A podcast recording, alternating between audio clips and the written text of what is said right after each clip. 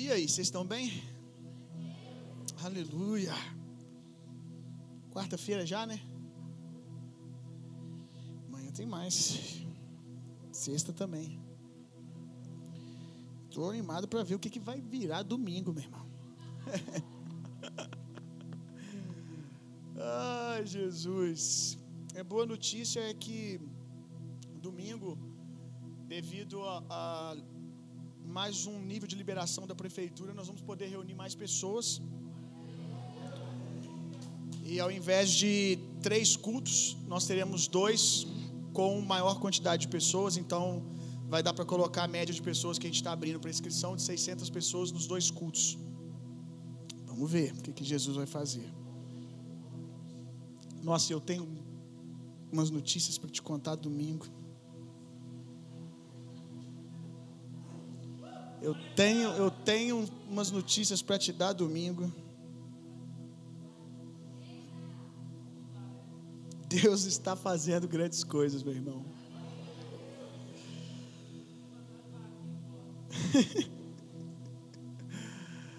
Ai, Jesus. Mais algumas figurinhas, figurinhas para o nosso álbum de milagres domingo. Aleluia. Êxodo, vamos lá. Êxodo capítulo 2. Êxodo capítulo 2.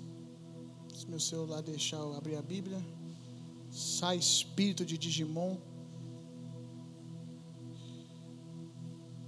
Há 10 anos atrás, quando eu fazia essa piada, ela fazia sentido. As pessoas davam risada, os adolescentes da igreja. Era, descolado falar o que eu falei, tá?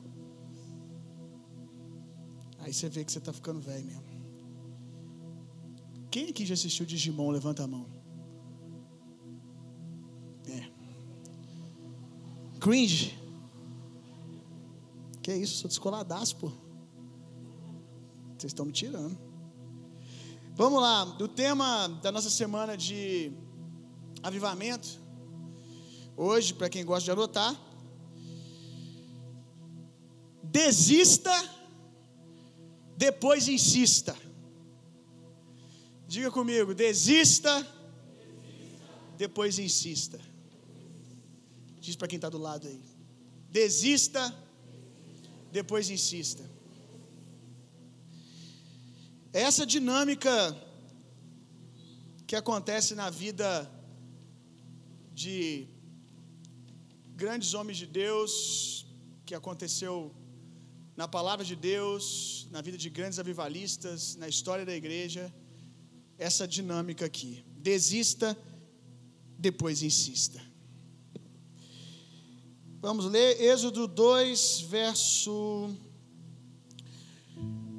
11 ao 12.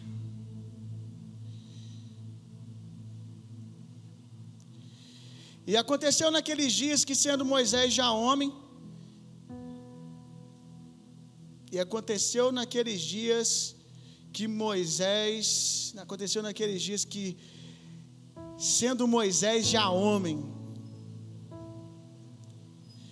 quero destacar aqui, Moisés já se sentia pronto. Sendo naqueles dias Moisés, Moisés já se sentindo pronto, já se sentindo o varão perfeito, o homem.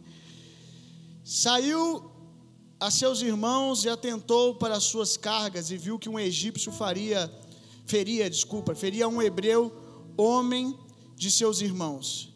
E olhou a um e a outro e logo, logo, logo vendo, uh, nossa gente, eu estou precisando trocar meu óculos já. Misericórdia, eu cringe mesmo, sou cringe mesmo, fazer o quê? E olhou a um e a outro lado e vendo que não havia ninguém ali, matou o egípcio e escondeu na areia. Quero confessar para você que antes de estar vivendo o estilo de vida que eu estou vivendo hoje em Deus, eu já tentei matar muitos, muitos egípcios. Eu talvez já tenha matado algum egípcio. Assim como Moisés fez. E você vai descobrir que talvez você também esteja ferindo alguns egípcios. Moisés, ele nasceu para ser um libertador. Quando nós vemos a maneira profética que Moisés nasceu, o cenário sobrenatural do nascimento de Moisés, fica claro para nós que ele nasceu para fazer o que nós sabemos que ele vai fazer. Ele nasceu para ser um grande libertador.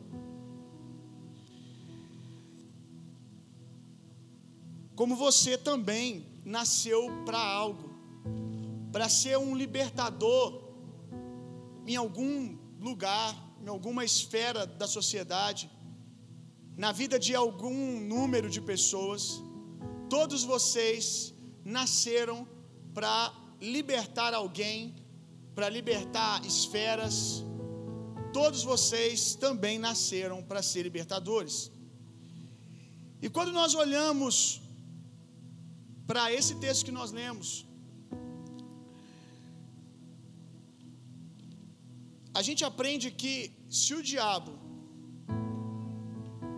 não consegue impedir que você se veja como um libertador, que você se reconheça como um libertador, se o diabo não consegue lhe impedir de se mover no seu propósito, melhor dizendo, se ele não consegue te tirar do seu propósito, ele irá tentar de todas as maneiras fazer com que você se perca no propósito. Vou dizer de novo. Se o diabo não consegue impedir com que impedir que alguém se mova no seu propósito como libertador, o diabo vai impedir que vai tentar fazer com que essa pessoa se perca dentro do propósito. Eu vou ler para você algo que Deus me deu enquanto eu estava ali na salinha. Um libertador, um libertador que se move na força do braço, é um revolucionário rebelde, consumido pelo orgulho. Um libertador com uma revolta justa, que foi diminuído a um mero rebelde sem causa perdeu o propósito, já não sabe pelo que vive. Geralmente, já não luta por algo, mas contra as pessoas que o feriram, que não acreditaram como ele acha que deveriam ter acreditado em algum momento. Moisés ele tinha uma chamada para ser um libertador, mas ele recebeu uma chamada de Deus. Então ele foi chamado para ser, o propósito dele foi foi dado por Deus para ser desempenhado em Deus.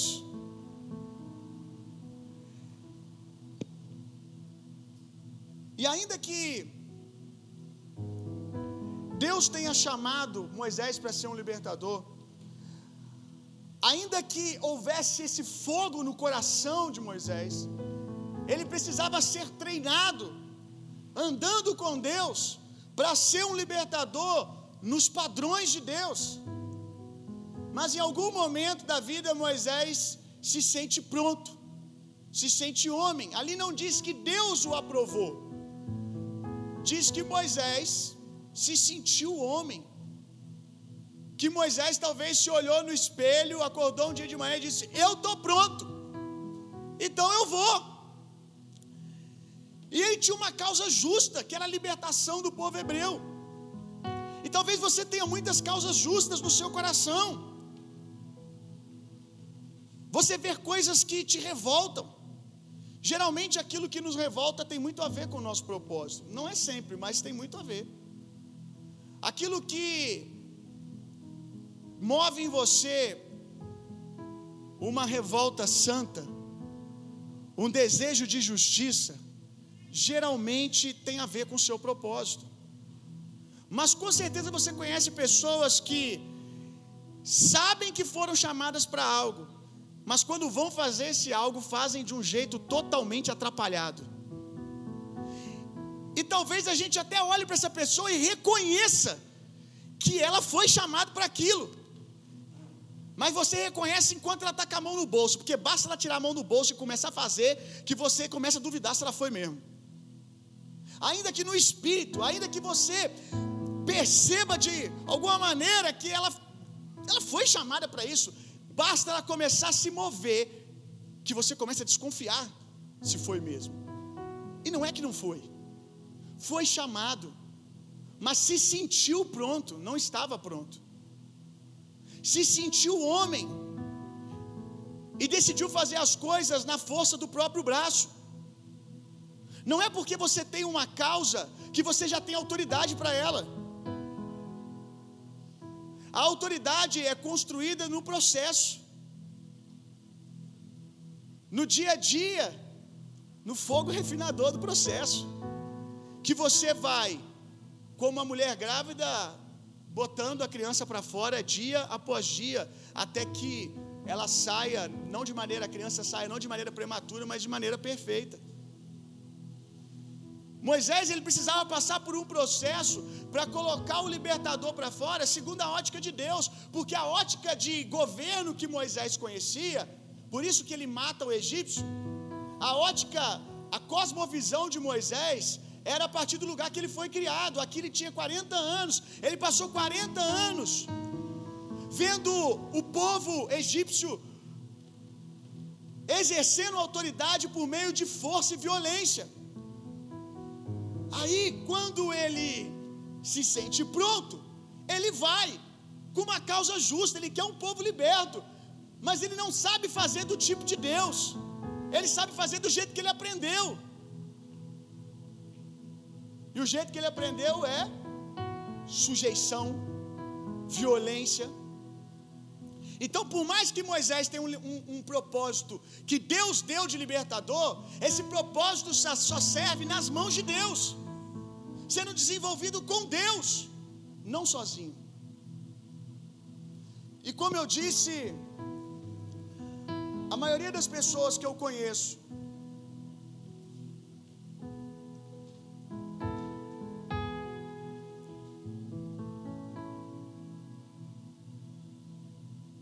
que eu vejo assim esse espírito libertador, mas que já tem tempo que estão caminhando na força do próprio braço, se encaixam naquilo que eu disse no final. Já não sabem nem mais pelo que estão lutando. Às vezes são pessoas que eu estava com elas há 10 anos atrás, e 10 anos, 10 anos atrás era tão puro. 10 anos se passaram e você, por mais que a pessoa diga que ela está com o mesmo propósito, você já não reconhece mais. Você vê que já não tem mais a ver com libertar o povo, já não tem mais a ver com fazer algo para a glória de Deus, mas tem a ver com se sentir libertador, tem a ver com ser aceito, ser reconhecido, porque no processo vai sendo machucado pelas pessoas, esse espírito vitimista que nos ronda, de que se eu sou um libertador, você tem que me aceitar como libertador. Se Deus disse que eu sou, você tem que me engolir. Não foi o que Paulo disse para Timóteo. Timóteo, anda, anda na maneira, anda à altura da vocação que você foi chamado. É responsabilidade sua batalhar a boa batalha da fé pelos cumprimentos das profecias. Vou resumir o que eu estou tentando dizer para você. Ninguém tem que acreditar em nada até que isso venha para fora, irmão. Nós gostaríamos que todos os cristãos tivessem o discernimento de espírito, andassem no espírito para olhar para o outro e não conhecê-lo segundo a carne, mas segundo o espírito. Mas isso aí, meu irmão, é só na lista do país das maravilhas. Porque ainda que todos os cristãos façam isso, lá no mundo, lá fora, não vai ser assim. Então não espere as pessoas começarem a acreditar. Não ache que as pessoas têm obrigação de te ver como libertador. Dê frutos de um libertador. Conquiste um lugar de autoridade, não pela força da violência, mas pelo serviço. Só que a violência é mais rápida, o serviço demora tempo. Vamos falar de novo? A violência é mais fácil, gente. A violência é mais rápido. É fast food. Mas o serviço é diário. Demora meses, demora anos. E aí alguns preferem o caminho da violência. E aí elas violentam as pessoas. Porque fazem força, forçam porta para que as coisas que, que são de Deus aconteçam fora do tempo de Deus, fora da maneira de Deus. E elas ficam forçando porta. E aí elas machucam as pessoas e se machucam também. Geralmente se machucam mais do que machucam. Porque parte da ideia é que o outro tem que ver do jeito que eu vejo. Se o outro não vê, ele está errado. Então, eu o machuco e me machuco com a expectativa que não foi suprida. Esse era o quadro de Moisés, que já não sabia mais por que estava lutando, e talvez você está se ferindo porque já nem lembra mais por que Deus te chamou. Agora é só sobre provar para as pessoas que não acreditaram em você no começo que você estava certo. É o calcanhar de Aquiles de todo João Batista, irmão. O calcanhar de Aquiles de todo João Batista é esse. O calcanhar de Aquiles de todos aqueles que começaram nos desertos é esse. Todos aqueles que foram rejeitados em algum momento, o calcanhar de Aquiles é esse. É ver a faca e o queijo na mão para querer provar as coisas para os outros e pegar a faca cortar o queijo para servir o outro. Deu para entender? É o momento da decisão, meu irmão. E muitos vão crescendo e vão visualmente crescendo, a maneira de pregar vai crescendo, as informações para liderar vai crescendo, e aí parece que já é homem. Mas basta ter a oportunidade, a faca e o queijo na mão, que enfia a faca no egípcio. Basta ter a faca na mão, que agora eu vou provar para todo mundo que não acreditou em mim que eu posso, que eu consigo. E aí você vê que o libertador não passa de um Che Guevara gospel. Alguém que em algum momento pode ter tido uma chamada genuína, mas se perdeu e se tornou um rebeldezinho sem causa. Que só quer poder, que só quer autoridade. vai parecer muito louco o que eu vou te falar agora, depois de tantas vezes que eu chamei você de avivalista. Mas dentro dos padrões do que a maioria acha que é ser um avivalista, que é muito mais glamour do que serviço, pelo amor de Deus, desista de ser um avivalista para depois ser um avivalista.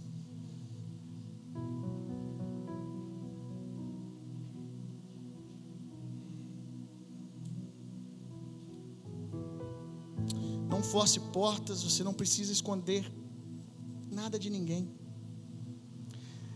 Esconder nada nem ninguém. Irmãos, uma história que depois não vai poder ser contada, não vai poder glorificar a Deus. Então não vale a pena ser construída. Uma jornada que depois não vai poder ser contada, não poderá glorificar Deus se não poderá glorificar Deus, não vale a pena ser percorrida. Não dê jeitinhos. O que adianta fazer e ter que esconder porque não foi feito da maneira de Deus? Que coisa desconfortável vai ser você chegar em lugares que o seu carisma te colocou, que as suas conexões te colocaram, e você mesmo se questionar se você deveria estar ali. Porque lidar com questionamento dos outros tem jeito, agora lidar com os seus, como que é difícil, irmão? Quando nem você consegue se reconhecer ali, porque você pulou etapas. Porque quando você olha para trás, no fundo você sabe que você só está ali porque você puxou o tapete de alguém. Porque você deu jeitinhos. Porque você empurrou uma oportunidade aqui, empurrou outra ali, matou um líder ali, competiu até a morte com outro aqui, trocou de igreja para estar tá num outro lugar com destaque. vários egípcios vão sendo cobertos no caminho, porque você insiste em ficar construindo as coisas na força do seu braço.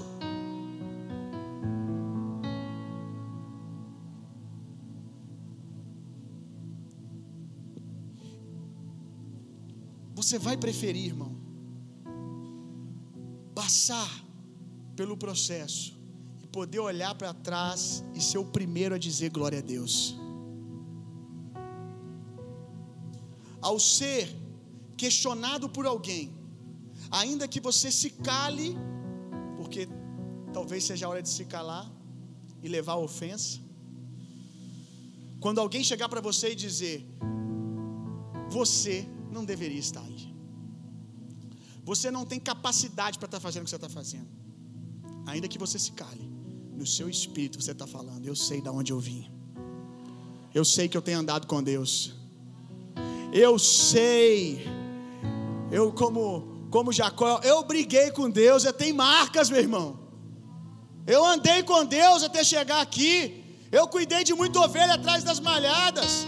Eu sei a jornada que eu tenho construído com Deus.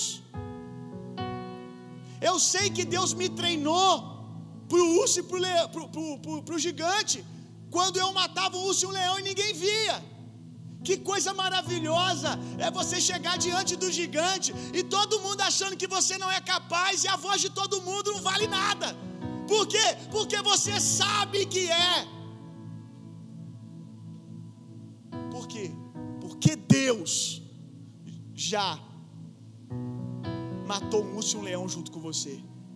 E um gigante para Deus, um urso e um leão, não, é, não há diferença nenhuma. Você sabe, e aí te permite, como Davi, um rapaz franzino, chegar diante de um rei e ter um semblante de tanta convicção, de tanta convicção, que o, o rei não olha nem mesmo, parece não perceber a estrutura corporal dele. Parece não perceber o fato que ele chegou ali sem uma espada. Parece não perceber o fato que ele chegou ali entregando queijo. Parece não perceber o fato que os irmãos deles estão na batalha e ele não.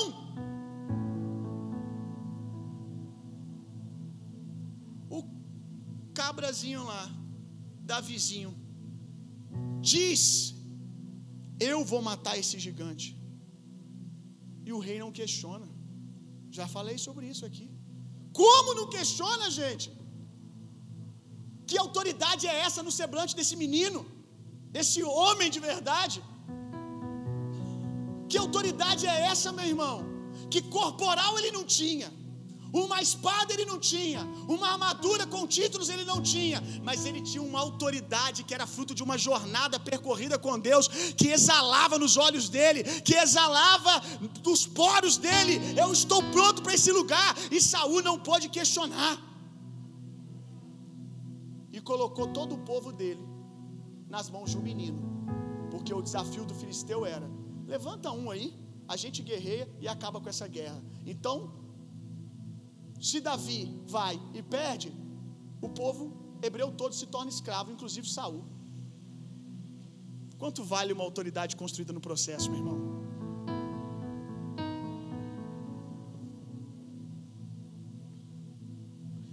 Você precisa de cada não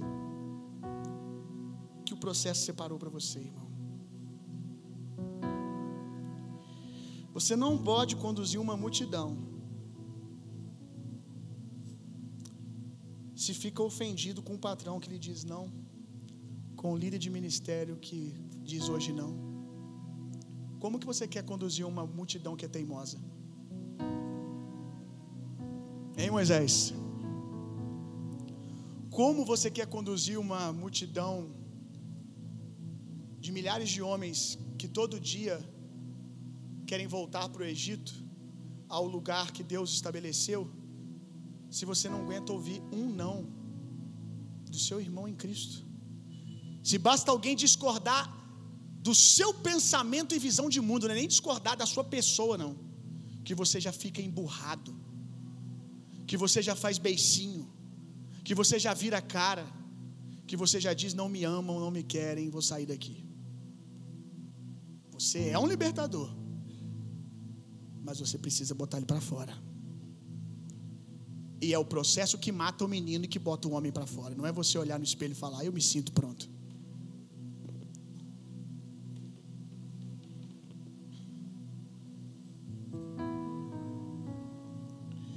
Moisés matou o egípcio, ele tinha. Alguém traz água para mim, por favor. Moisés matou o egípcio, ele tinha 40 anos. Aí depois ele serviu o sogro dele por mais 40 anos. Então agora, agora Moisés tem 80. Foi com 80 anos que ele recebeu a chamada de Deus no meio da sarça. Diga comigo, Deus não está atrasado.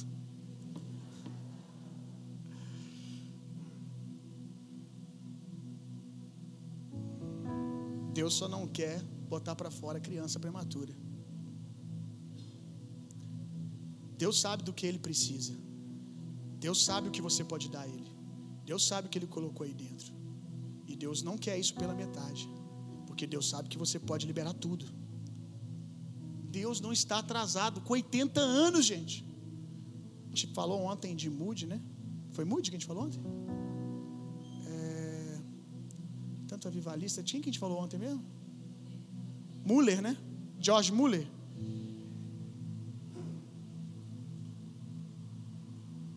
Oitenta anos, e aí que ele tem a grande experiência com Deus. Vamos ver um pouco essa experiência, essa experiência. Êxodo 4,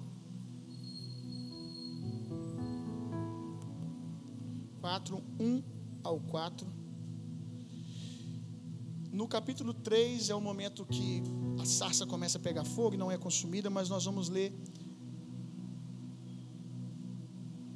a metade dessa experiência para o final.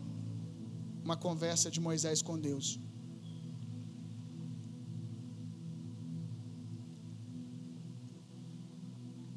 Deus diz para Moisés que ele iria libertar o povo hebreu que ele seria o libertador desse povo.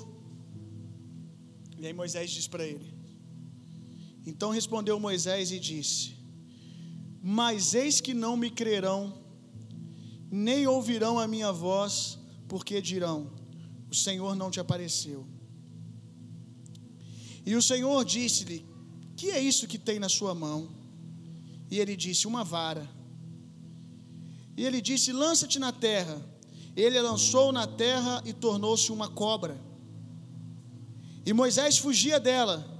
Então disse o Senhor a Moisés: Estende a tua mão e pega-lhe pela cauda. E estendeu sua mão e pegou-lhe pela cauda e tornou-se uma vara na sua mão. Para que creiam que te apareceu o Senhor, Deus de seus pais, o Deus de Abraão, o Deus de Isaac, o Deus de Jacó. Quando Moisés desiste de ser, quando ele sai de casa num dia, não mais consumido pelo desejo de ser para ser, de ser por causa das suas feridas, de ser apenas por causa da ira em si. Quando ele sai de casa sem nenhuma expectativa de ser reconhecido por alguém, de receber tapinha nas costas de ninguém, como Davi também saiu para entregar queijo naquele dia. Deus o encontra no meio do caminho. Quando Moisés desistiu de ser, Deus falou: agora ele pode ser. Quando Moisés desistiu de ser do jeito dele, agora ele serve para ser. Mateus 26, verso 52, eu vou só pedir para você anotar. Mateus 26, verso 52. Lucas 22, verso 36. Em Mateus 26, verso 52, Pedro tira a espada para supostamente defender Jesus. E aí, Jesus diz para Pedro: guarda sua espada, porque quem vive pela espada morre pela espada. Mas o mesmo Jesus em Lucas, quando vai orientar os discípulos no Ide diz que é para eles comprarem, aqueles que não têm uma espada, comprar uma espada.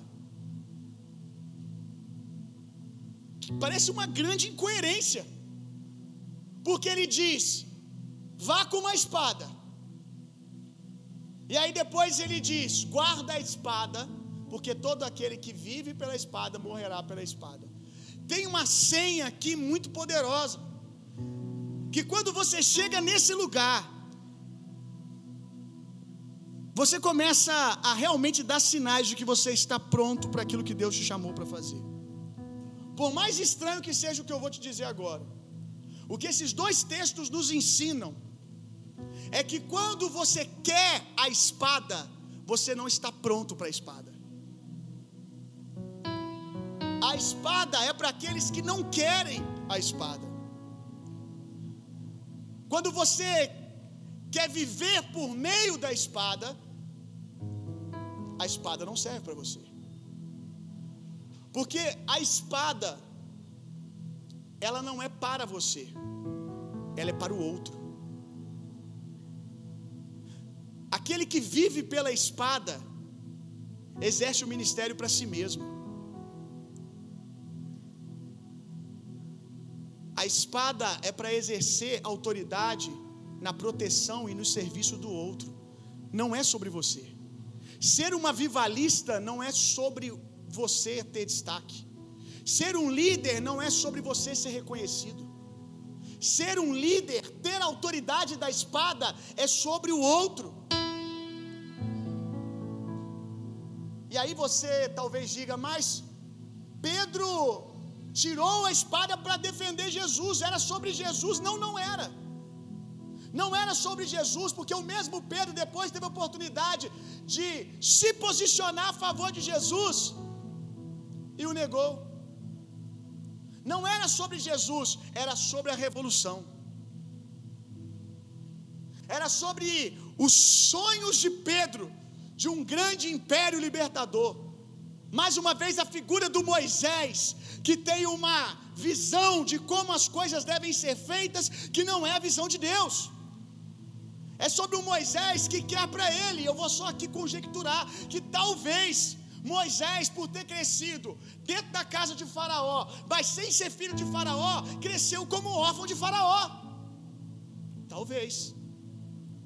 Cresceu com a rejeição de saber que legalmente ele nunca assumiria o lugar do trono, ainda que fosse chamado de filho, ainda que respeitosamente fosse chamado da família. Ele sabia e cresceu sabendo que não seria. Então, quem sabe, naquele dia ele disse: pelo menos libertador desse povo eu serei.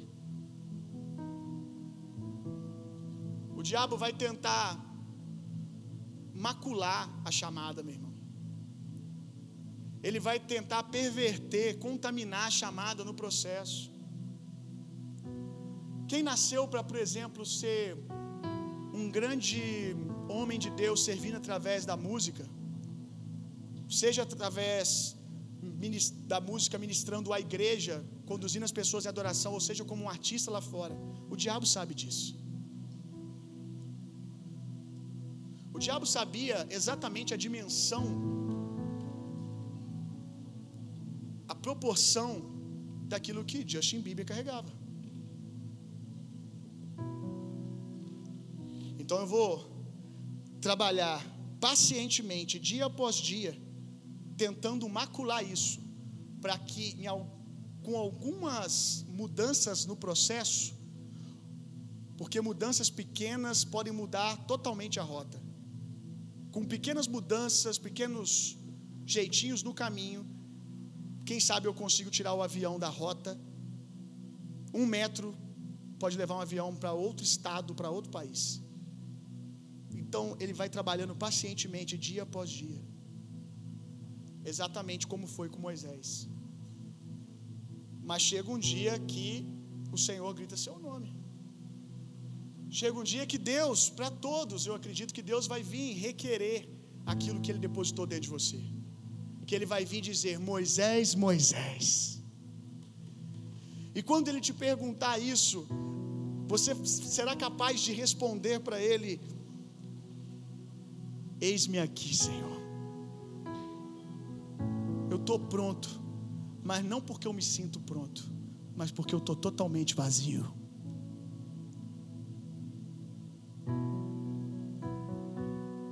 Eu não vou hoje contar os meus testemunhos, mas eu vivi tanta coisa parecida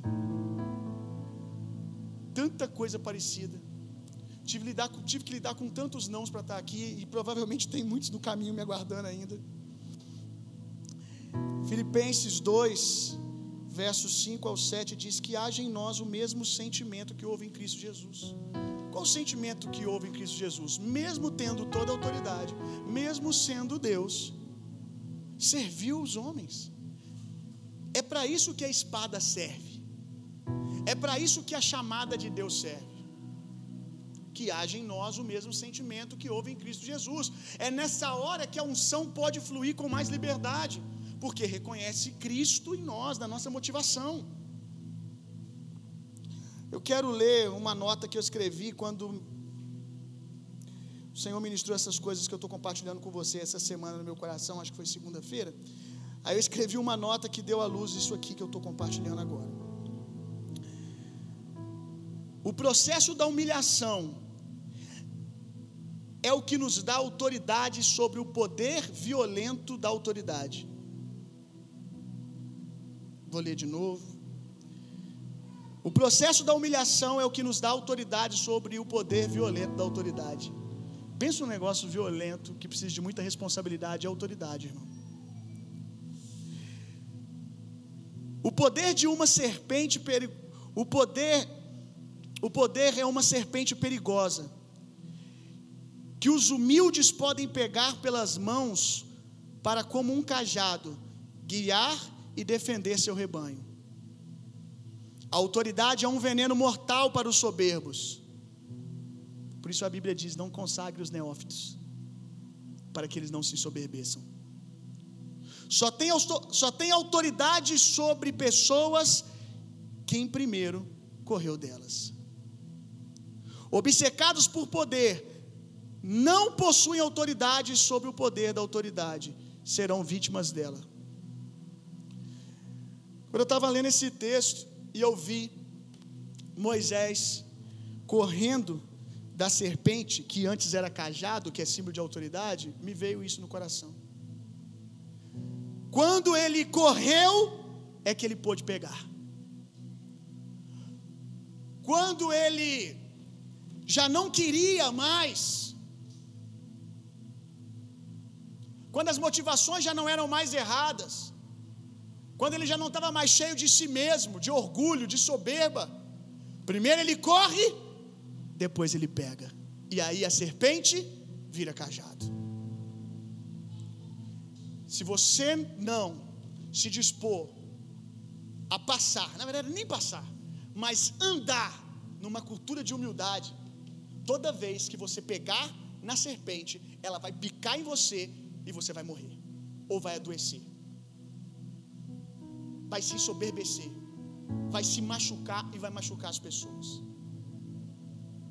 Então decida, decida deixar Deus trabalhar você no lugar da humildade.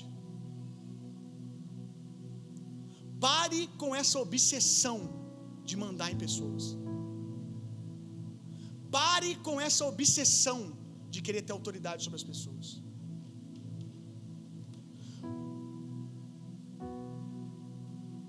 Toda vez que você tenta, você está se machucando. Quando você não quiser outra coisa que não seja lavar os pés das pessoas, aí você pode guiar as pessoas. Quando você quiser menos mandar as pessoas colocar a mesa, porque você quer vê-las colocando as, me as mesas, porque você falou, começar a você preparar a mesa, aí você vai começar a entender o que é autoridade. Quantos estão entendendo o que eu estou dizendo? Tem umas dezenas de avivalistas aqui. Tem uma, uma, algumas dezenas de libertadores aqui. E eu não quero ver, depois de dias como esses, que Deus diz que plantou algo poderoso dentro de você, que você entra num lugar de, liber, de, de, de revelação do poder que você carrega, da libertação que você carrega, do libertador e libertadora que você é. Você começar a querer fazer as pessoas engolirem isso, ao invés de lavar os pés delas. Amém, irmãos? Você sabe qual é o significado do nome de Moisés?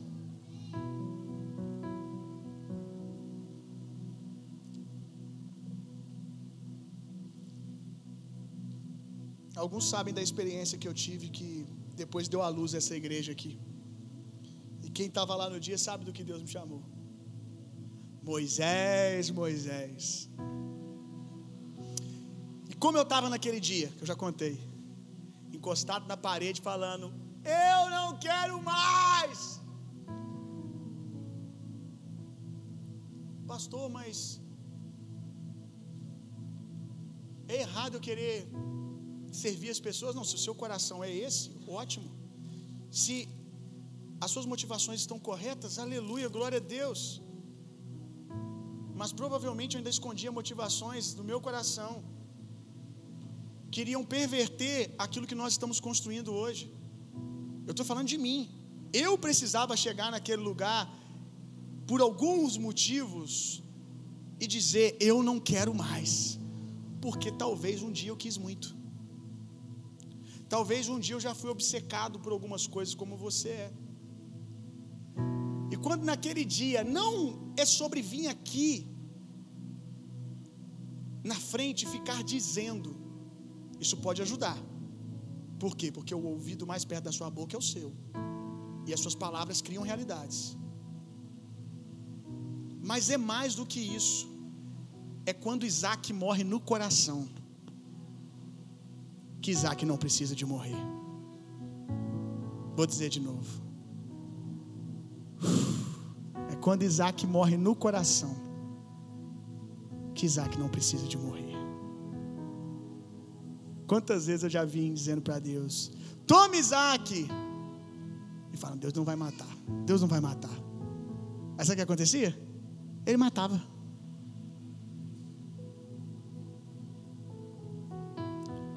Aí um dia, quando eu realmente coloquei Isaac, meu irmão. Ah, eu coloquei, irmão. Você não faz ideia. E essa não foi a única vez, são níveis. São estações que você vai colocando alguns Isaacs. Eu não fiz isso esse dia a primeira vez, eu já tinha feito algumas para algumas outras coisas, mas esse dia eu acho que foi o maior Isaac que eu coloquei. Eu coloquei ele, eu estava lá dizendo: eu só quero um jeito de fazer que machuque o menor número de pessoas, mas eu não quero nada sobre liderança mais. Quero ser um cristão normal. Não quero, não quero. Não quero, não quero que nunca mais alguém me chame de pastor. Eu não quero mais. Eu não tenho condições de lidar com isso. Opa! Opa! Eu não tenho mais como lidar com isso. E aí começa a florescer o que Deus quer.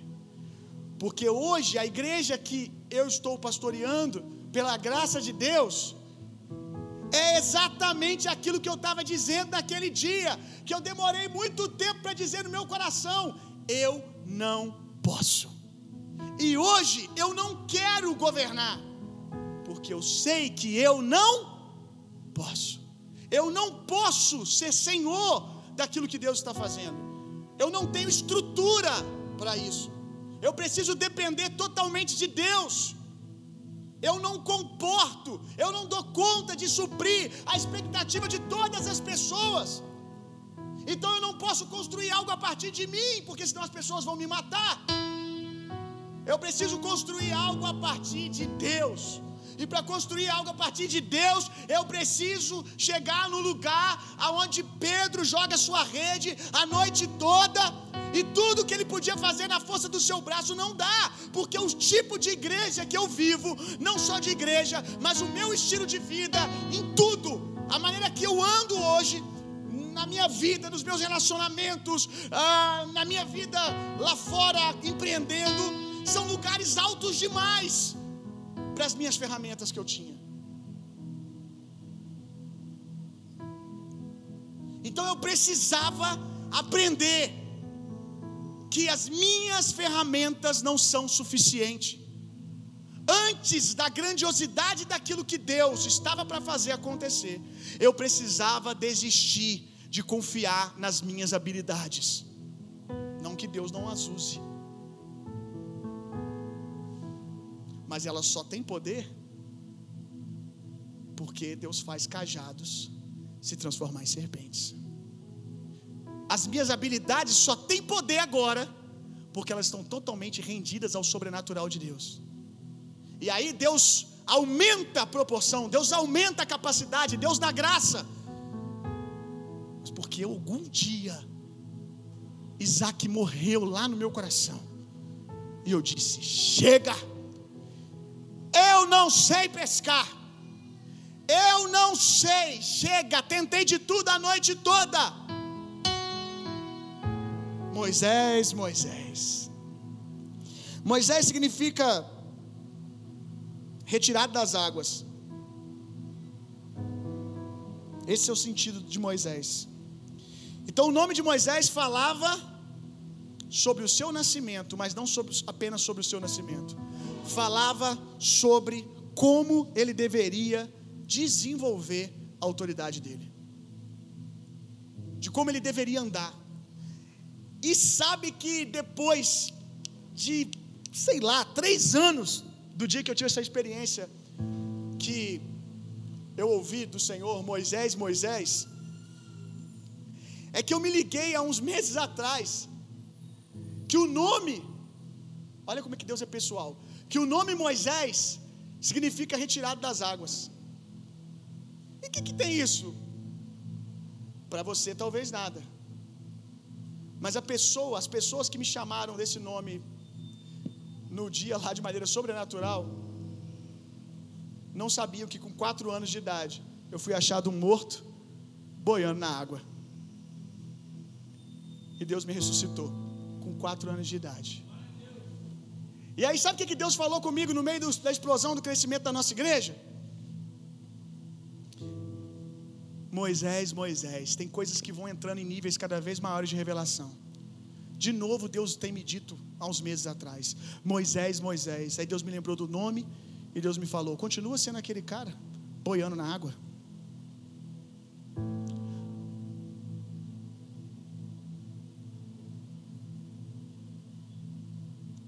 Continua sendo aquele cara totalmente rendido sobre a água. Duas coisas que eu aprendo com o nome de Moisés que eu quero compartilhar com você. Não esqueça de onde você veio. Não esqueça o que ele fez por você. Da onde Deus te tirou. Paulo diz: Começaste na graça de Deus, permaneceis na graça de Deus. Se foi a graça de Deus e o favor de Deus que te livrou, continue dependendo de Deus, não dos seus jeitinhos. Segundo, e a primeira para mim diz: não era nem para mim estar vivo. Então, a minha vida só serve para uma coisa, para aquilo que Deus me chamou para fazer. Segundo, segunda coisa que eu quero compartilhar com você. Você funciona melhor no rio. Permaneça a criança do sexto, guiada pelo rio do Espírito. Quando Moisés, depois de 40, mais 40, 80 anos, ouve Deus dizer: Deus podia ter chamado só, ei, ou, oh! Deus chama Moisés, Moisés. O que, que Moisés ouviu? Ei, retirado das águas. Ei, retirado das águas. Deus estava dizendo: Você nasceu para ser dependente do rio. Eu te levei para o seu propósito, Moisés, de um jeito sobrenatural. Moisés, você era um bebê no cesto. O que, que você podia fazer para me ajudar, Moisés? O que, que você sabia fazer, Moisés? O que, que você sabia fazer com, me, com dias de vida? Para você agora querer fazer do seu jeito, Moisés. Você era um bebê chorão no cesto. E você foi colocado no rio, certo? Na hora certa, para chegar nas mãos certas, para estar no lugar certo. Sabe por que você chegou no lugar certo, Moisés? Porque você era alguém rendido no rio.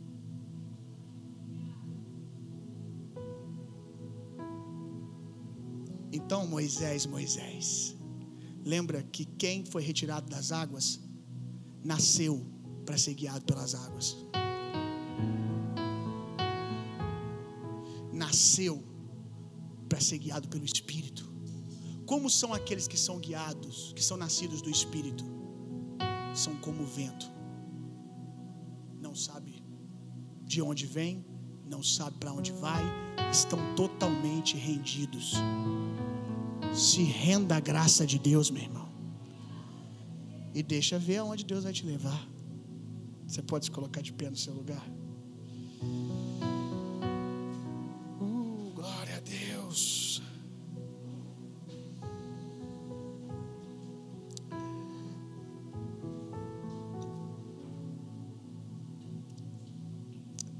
Enquanto os meninos vêm, tem gente que acha que Deus só quer ser chato quando Ele fala de processo. Deus só quer ser mandão. Que Deus só quer que você obedeça porque Ele é Deus. Vai ficar muito mais fácil quando você entender que Deus não quer que você dependa porque Ele precisa disso para se sentir mais Deus. Mas é porque o que Ele quer que você viva, o lugar que Ele quer que você ande, o estilo de vida que você nasceu para viver, nesse lugar, suas ferramentas não podem fazer nada. Eu estou nesse lugar, meu irmão. Aonde a coisa mais poderosa que eu posso fazer é depender de Deus. Hoje eu vim para cá contando algumas coisas milagrosas que estão acontecendo. Estava eu, Ricardo, e ele está vivendo algumas coisas dessa perto de mim lá na empresa. E ele falou assim: Nossa, se alguém tentar fazer, olhar o que a gente está desfrutando agora e tentar fazer, nossa, deve ser fácil, né? Em quatro meses, domingo eu vou contar mais. Em quatro meses está vivendo isso, tal, aconteceu isso. Ah, deve ser muito fácil esse ramo, então vamos começar. Ele falou: se alguém fizer isso, se afoga. Se alguém fizer isso, porque acha que é fácil, vai se machucar profundamente. Por quê? Porque o lugar que a gente está, só o sobrenatural de Deus pode levar, e só quem é rendido pode nadar.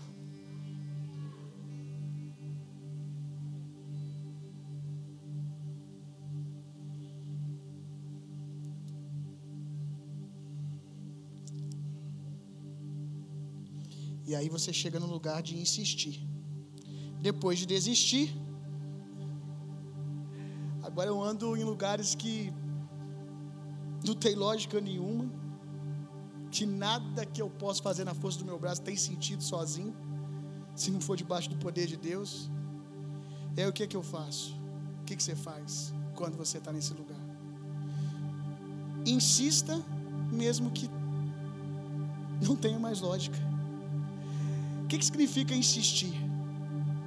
Apesar de ter recebido várias recusas, manter manter-se em afirmação, insistir em fazer a mesma coisa, não recuar.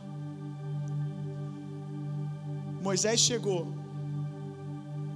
diante de Faraó e disse: Libere o povo. Faraó disse: Não, Moisés voltou para casa chorando? Moisés desistiu? Uma, duas, três vezes. E cada uma dessas vezes ia morrendo mais um cadinho de menino que tinha nele. Mas se ele não tivesse entrado num lugar aonde a única coisa que ele tem que fazer é insistir, mesmo não fazendo sentido nenhum, num lugar de total dependência de Deus, no primeiro não, ele tinha voltado para casa chorando.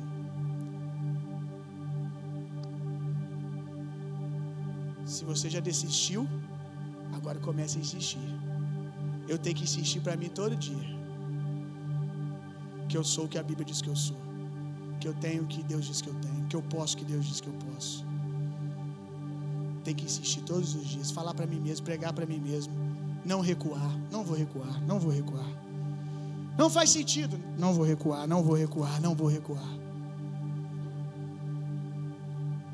E a única coisa que eu preciso agora, irmão, a única coisa que eu preciso agora é continuar dependendo de Deus. Porque sozinho nada as minhas mãos podem fazer. Aleluia. Acho que foi muita informação hoje, né? Espero que eu, meio de tudo isso, tenha conseguido compartilhar alguma coisa com você. Ah, Espírito Santo, pega essa palavra produz o que ela tem que produzir em cada um, de maneira pessoal agora, Espírito Santo. Trabalhe o que tem que ser trabalhado. Faz o que o Senhor quer fazer por meio dessa palavra. Com certeza tem partes dessa palavra que não fazem sentido nenhum para um, mas fazem total sentido para outro. Mas o Senhor é um Deus pessoal. Pessoal. O Senhor conhece a jornada de cada um de nós, ao ponto de poder naquele dia me chamar de Davi, que é um, um grande homem de Deus, de Elias, mas de ser tão pessoal, com uma profundidade tão única, que até eu demorei uns três anos para entender que não era apenas sobre o Moisés da Bíblia, mas era sobre o menino que ele retirou das águas. O Senhor é um Deus pessoal. O Senhor é um Deus pessoal. Fala, essa eu sinto que hoje é uma noite do Senhor falar profundamente. Do Senhor fazer cirurgias que só tua palavra e o teu espírito pode fazer. Vamos, Espírito Santo, vamos, vamos, vamos, vamos, vamos, vamos.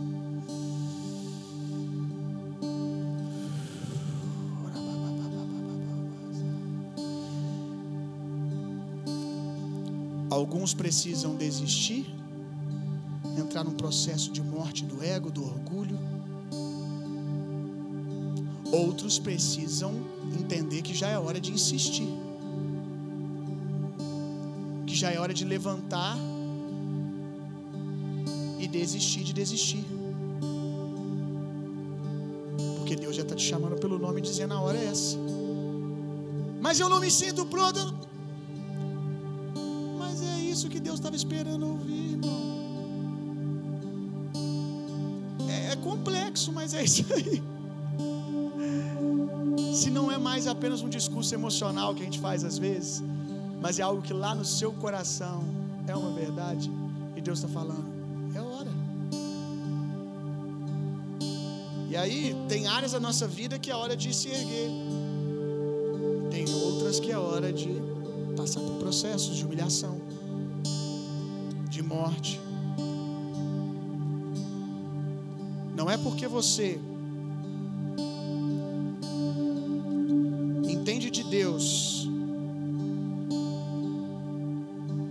você precisa desistir de algumas coisas que envolvem a sua motivação incorreta, o seu orgulho, o seu ego,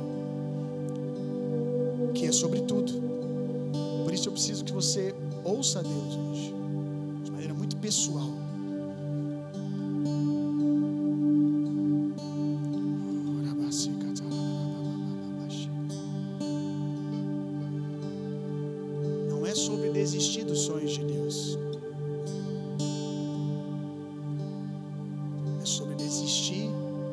Do veneno da comparação, do veneno do orgulho, do veneno da soberba.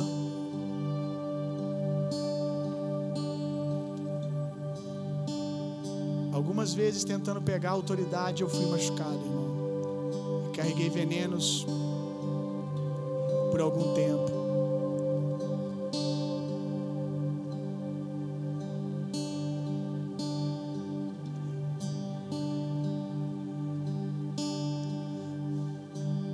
Novo convertido, as pessoas me chamavam de palhaço, palhaço, é o palhaço da igreja, animador de culto. E aí chegou uma hora que eu queria provar para elas que eu não era, através dos resultados.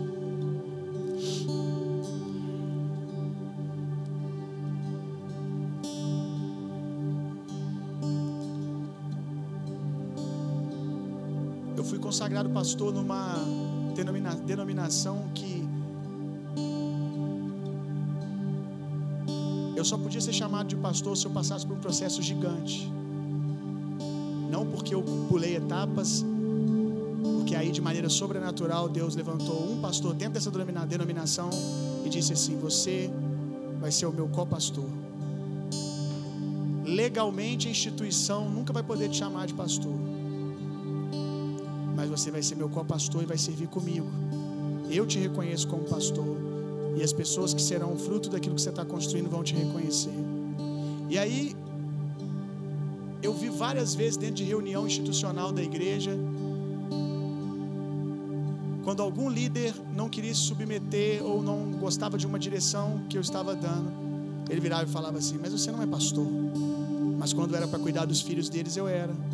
Quando os frutos eram bons, eu era.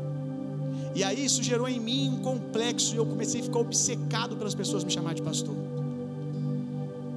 Eu lembro que eu tive uma conversa com um amigo meu, onde eu disse para ele a tolice de que ele tinha que ser o primeiro a me chamar de pastor, porque se ele era meu amigo, ele tinha que ser o primeiro a reconhecer, como se reconhecimento fosse me chamar de pastor. O que, que era? Veneno da serpente da autoridade. Mas aí chegou um dia que isso já não fazia mais sentido nenhum. Eu fui botando alguns Isaacs no caminho. Fui descobrindo venenos escondidos na minha alma, fermentos escondidos, e foi só o fogo de Deus, lugares de pressão também, que foram revelando essas coisas. Mas como eu sei que você também, eu amava Jesus e amo Jesus profundamente. Ainda que haja tantos venenos na nossa alma, lá no fundo, nós sabemos que nós amamos o Senhor profundamente. Existe a faísca da motivação do Espírito lá dentro. Aleluia. Deixa ela crescer e queimar todas as motivações incorretas. Se lembra do porquê você foi chamado, para que você foi chamado, que o Espírito do Senhor está sobre você para favorecer os outros. Olha, eu fiquei com tanta raiva quando as pessoas não me chamavam de pastor.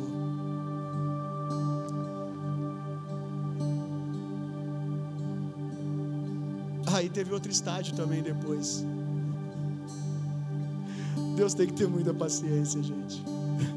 Aleluia. É muita graça, é muito amor. Aonde eu comecei a ficar com raiva quando as pessoas me chamavam de pastor.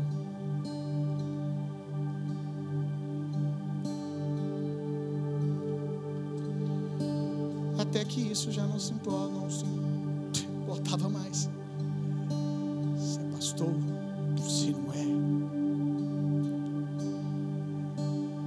confesso que eu prefiro mesmo que me chame pelo nome, irmão. Mas já não é porque eu tenho alguma crise com ser chamado de pastor. Quando me chamam, me sinto amado também.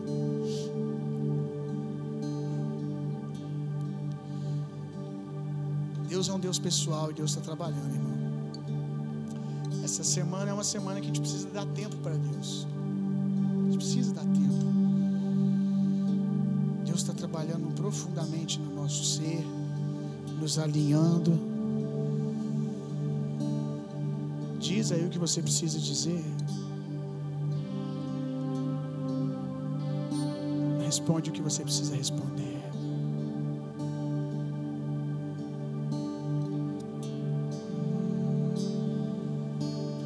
Eu sinto que o Espírito Santo está pegando pessoas pela mão levando você a lugares que te assombram.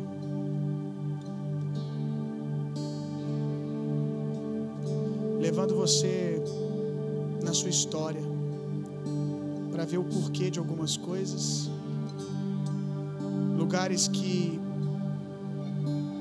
te assombraram, melhor dizendo.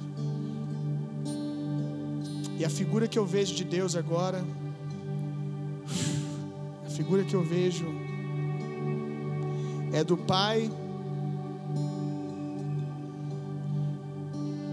que encontra o filho correndo de dentro do quarto dizendo: "Tem um monstro dentro da minha cama, debaixo da minha cama e dentro do meu armário". E o pai pega a criança pela mão e diz: Vamos lá no armário. O pai não faz isso porque quer que a criança sinta medo, mas porque quer mostrar para a criança que não faz mais sentido ter medo quando não se existe nada dentro do armário.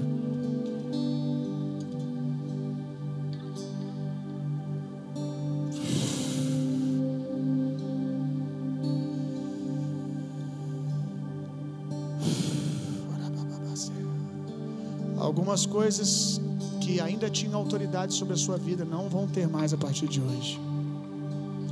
Porque Deus está te mostrando que você tem autoridade sobre a sua história. Não é a sua história que vai dizer como você se relaciona com as pessoas ou com as coisas. É o seu propósito.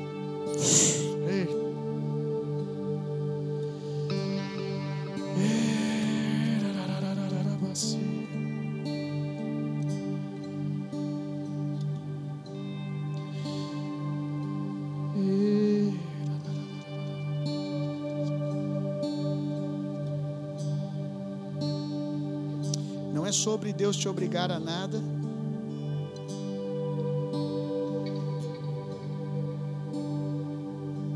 É sobre Deus te mostrar que não faz sentido o seu medo.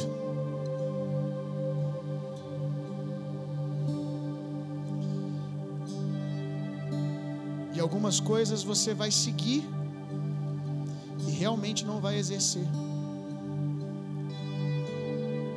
Mas essa noite, para você, é sobre seguir em paz. É sobre seguir em paz. Sem fantasmas. Talvez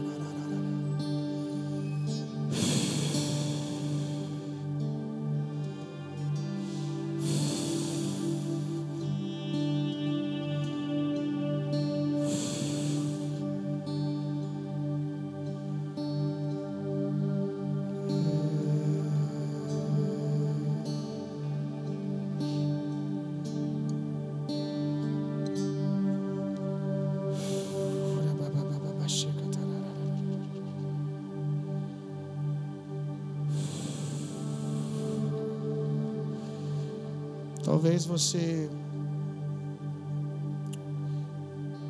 reconhece que errou muito, reconhece que cobriu alguns egípcios, forçou algumas portas, e agora o diabo quer aproveitar disso para te trazer para um lugar de acusação, de condenação dizendo: Olha, viu o que o Bill falou? Já era, você forçou. Mas lembre ele que foi com 80 anos que o Senhor disse: Moisés, Moisés, nenhum dos egípcios que você cobriu. Tem mais autoridade do que o amor de Deus que encobre multidão de pecados.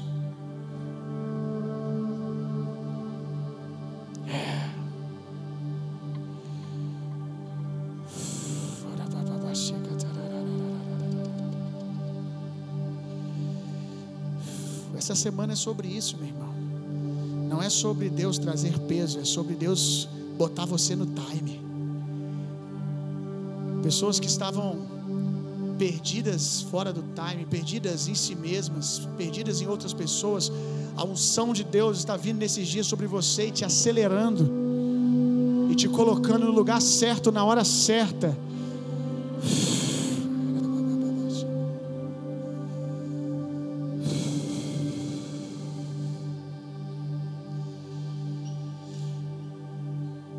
toda sensação de tempo perdido sendo substituída por autoridade e ousadia, em nome de Jesus.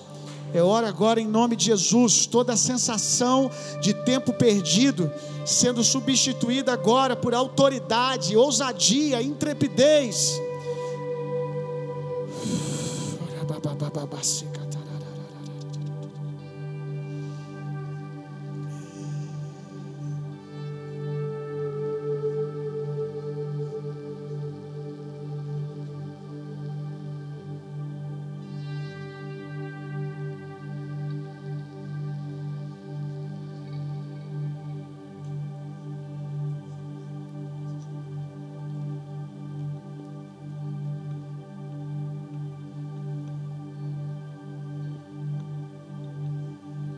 aqui hoje com mais de 80 anos? Levante a mão. Alguém com mais de 80 anos aqui hoje? Mais de 80 anos? Aleluia. Cadê? Alguém com mais de 80? Levante a mão se tiver.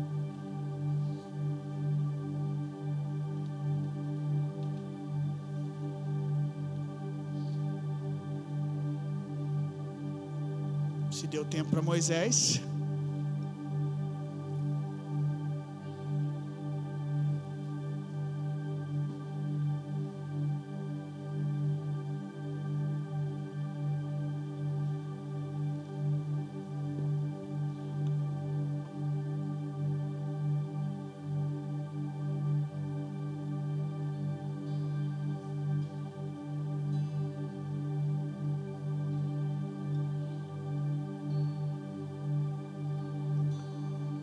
Pedi o Daniel para ministrar essa canção, porque quando eu passei por alguns lugares de depressão,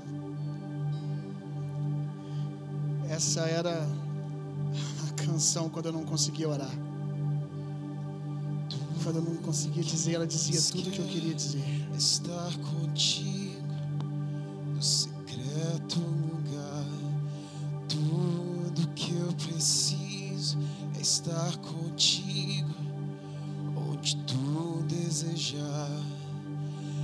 aproxime de mim, chute as pedras para longe daqui. Se aproxime de mim, meu amado, me dê a mão. Como fogo em meus ossos são seus olhares. como fogo em meus ossos as tuas palavras.